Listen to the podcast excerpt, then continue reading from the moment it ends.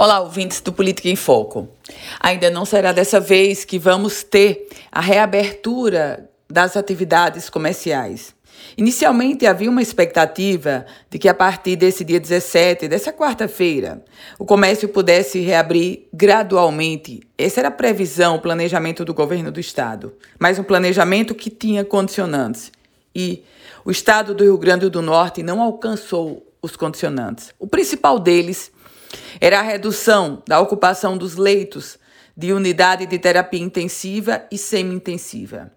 Hoje, esses leitos continuam ocupados superior a 90%, com exceção do hospital do Seridó. Todos os outros hospitais estão com uma grande ocupação. E aí, nesse contexto, o governo do estado, a governadora Fátima Bezerra, vai reeditar o decreto estabelecendo, fixando agora o dia 20, 24 para uma nova avaliação. Ou seja, até o dia 24, até a próxima quarta-feira, estaremos nessas mesmas condições nessas mesmas regras de distanciamento social e de abertura de atividades comerciais apenas restritas àquelas essenciais. Mas é uma informação, um índice positivo ou um índice com uma boa notícia.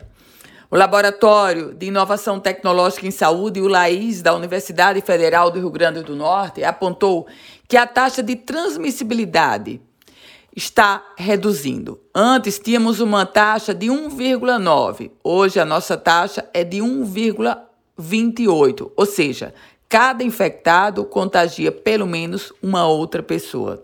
Essa taxa está reduzindo, mas não é a ideal e nesse contexto seguimos com regras rígidas de distanciamento social. Eu volto com outras informações aqui no Política em Foco com Ana Ruth Dantas.